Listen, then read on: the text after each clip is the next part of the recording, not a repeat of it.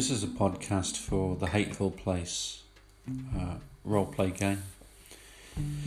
It's an indie, it's a horror fantasy, it's set whenever you want it to be set, it's rules light, it's easy to play, it's a lot of fun, and it's affordable, which means it's intended for everybody.